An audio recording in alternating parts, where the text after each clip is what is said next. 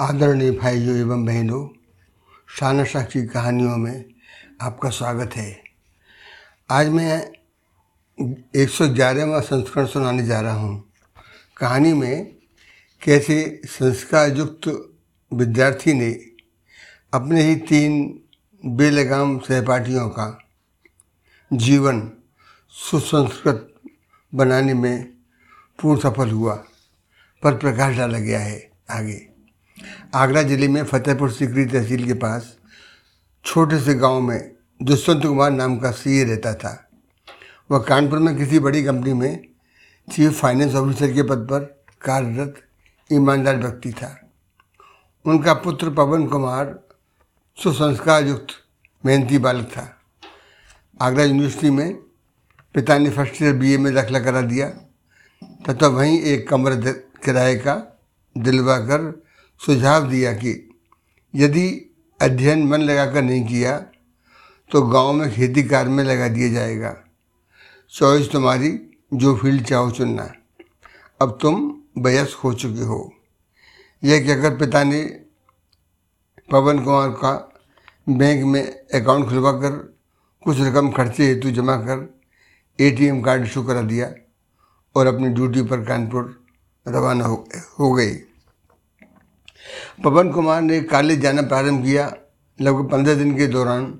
उसने महसूस किया कि तीन विद्यार्थी जो कई वर्षों से एक ही कक्षा में फेल हो रहे थे, अपनी शैतानी आदतों से पूरे कॉलेज में विख्यात थे। पवन कुमार ने संकल्प लिया कि मैं इन तीनों को अपनी ओर से बहुत ही प्यार से सद मार्ग में लाने का प्रयास अवश्य ही करूँगा। उसके लिए उसने सर्वप्रथम अपने को उन जैसा ही अनुशासनहीन, शैतान विद्यार्थी, उनकी हर वक्त साथ रहकर उन्हें महसूस कराया, जिससे तीनों पवन कुमार को पाकर बहुत खुश हुए। कैंटीन में बैठे रहना, क्लास अटेंड न करना, लड़कियों पर बैंक कसना, उनकी साइकिल में से हवा निकाल देना आदि आदि उनकी रोज़ की शगल बन गए थे। समय बीतता रहा। परीक्षा समाप्त हुई। रिज़ल्ट घोषित हुआ। उमा रानी, जिनको पूरी कक्षा में सबको ज्ञात था कि वह तो प्रथम पोजिशन फ़र्स्ट ईयर बायोलॉजी में आएँगी ही। लेकिन सेकंड पोजीशन में पवन कुमार का नाम देखकर सब सोचने लगे, यह तो असंभव है।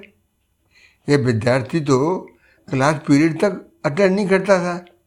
अवश्य इसके यूनिवर्सिटी में किसी वरिष्ठ अधिकारी से सेटिंग हो गई, या फिर इसने दिल खोल कर नकल की है।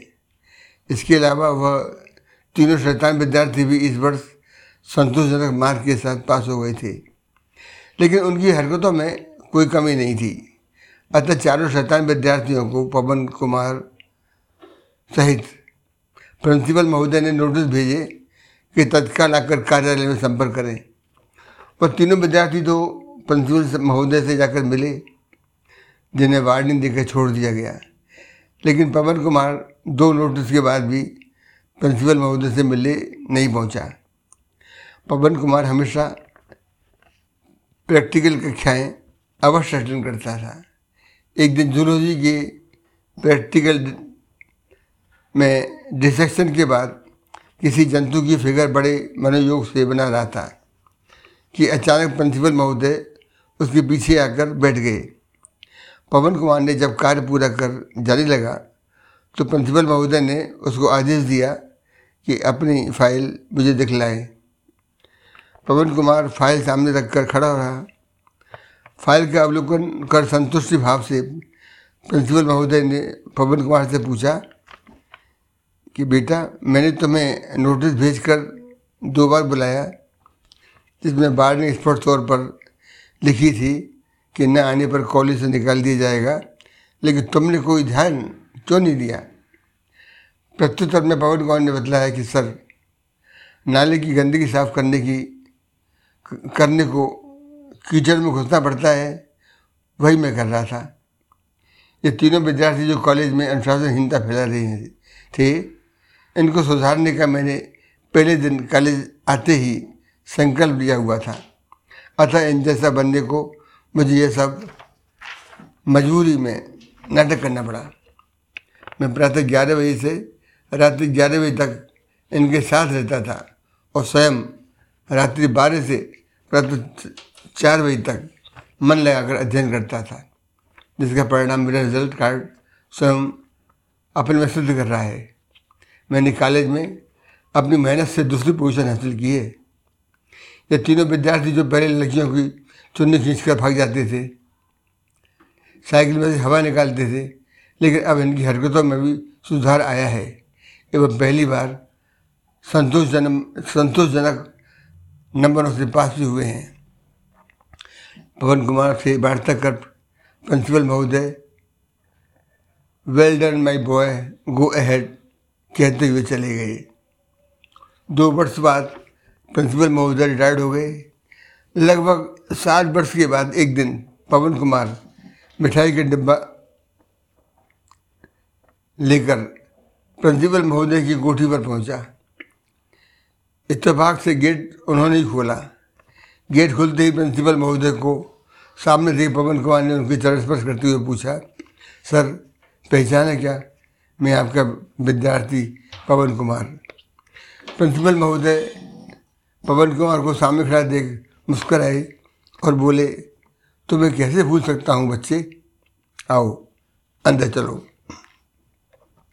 ड्राइंग रूम में पवन कुमार के बैठने के बाद उसने बताया कि, सर, मेरा प्रयास सफल हुआ। वह तीनों शैतान विद्यार्थियों में से एक वन विभाग में अधिकारी, एक शिक्षा विभाग में कॉलेज शिक्षक एवं तीसरा अपनी फैक्ट्री सुचारू रूप से चला लोगों को रोज़गार सृजन करता है। अंत में मैंने भी लोक सेवा आयोग की परीक्षा तथा साक्षात्कार उत्तीर्ण कर आज मेरा डिप्टी कलेक्टर के पद पर चयन हुआ है। प्रिंसिपल महोदय उसके प्रोग्रेसिव ग्राफ को सुन बहुत पसंद हुए तथा आशीर्वाद सहित विदा किया। बंधुओं, मेरी कहानी कैसी लगी? कृपया कमेंट में एवं फॉलो भी करें। धन्यवाद।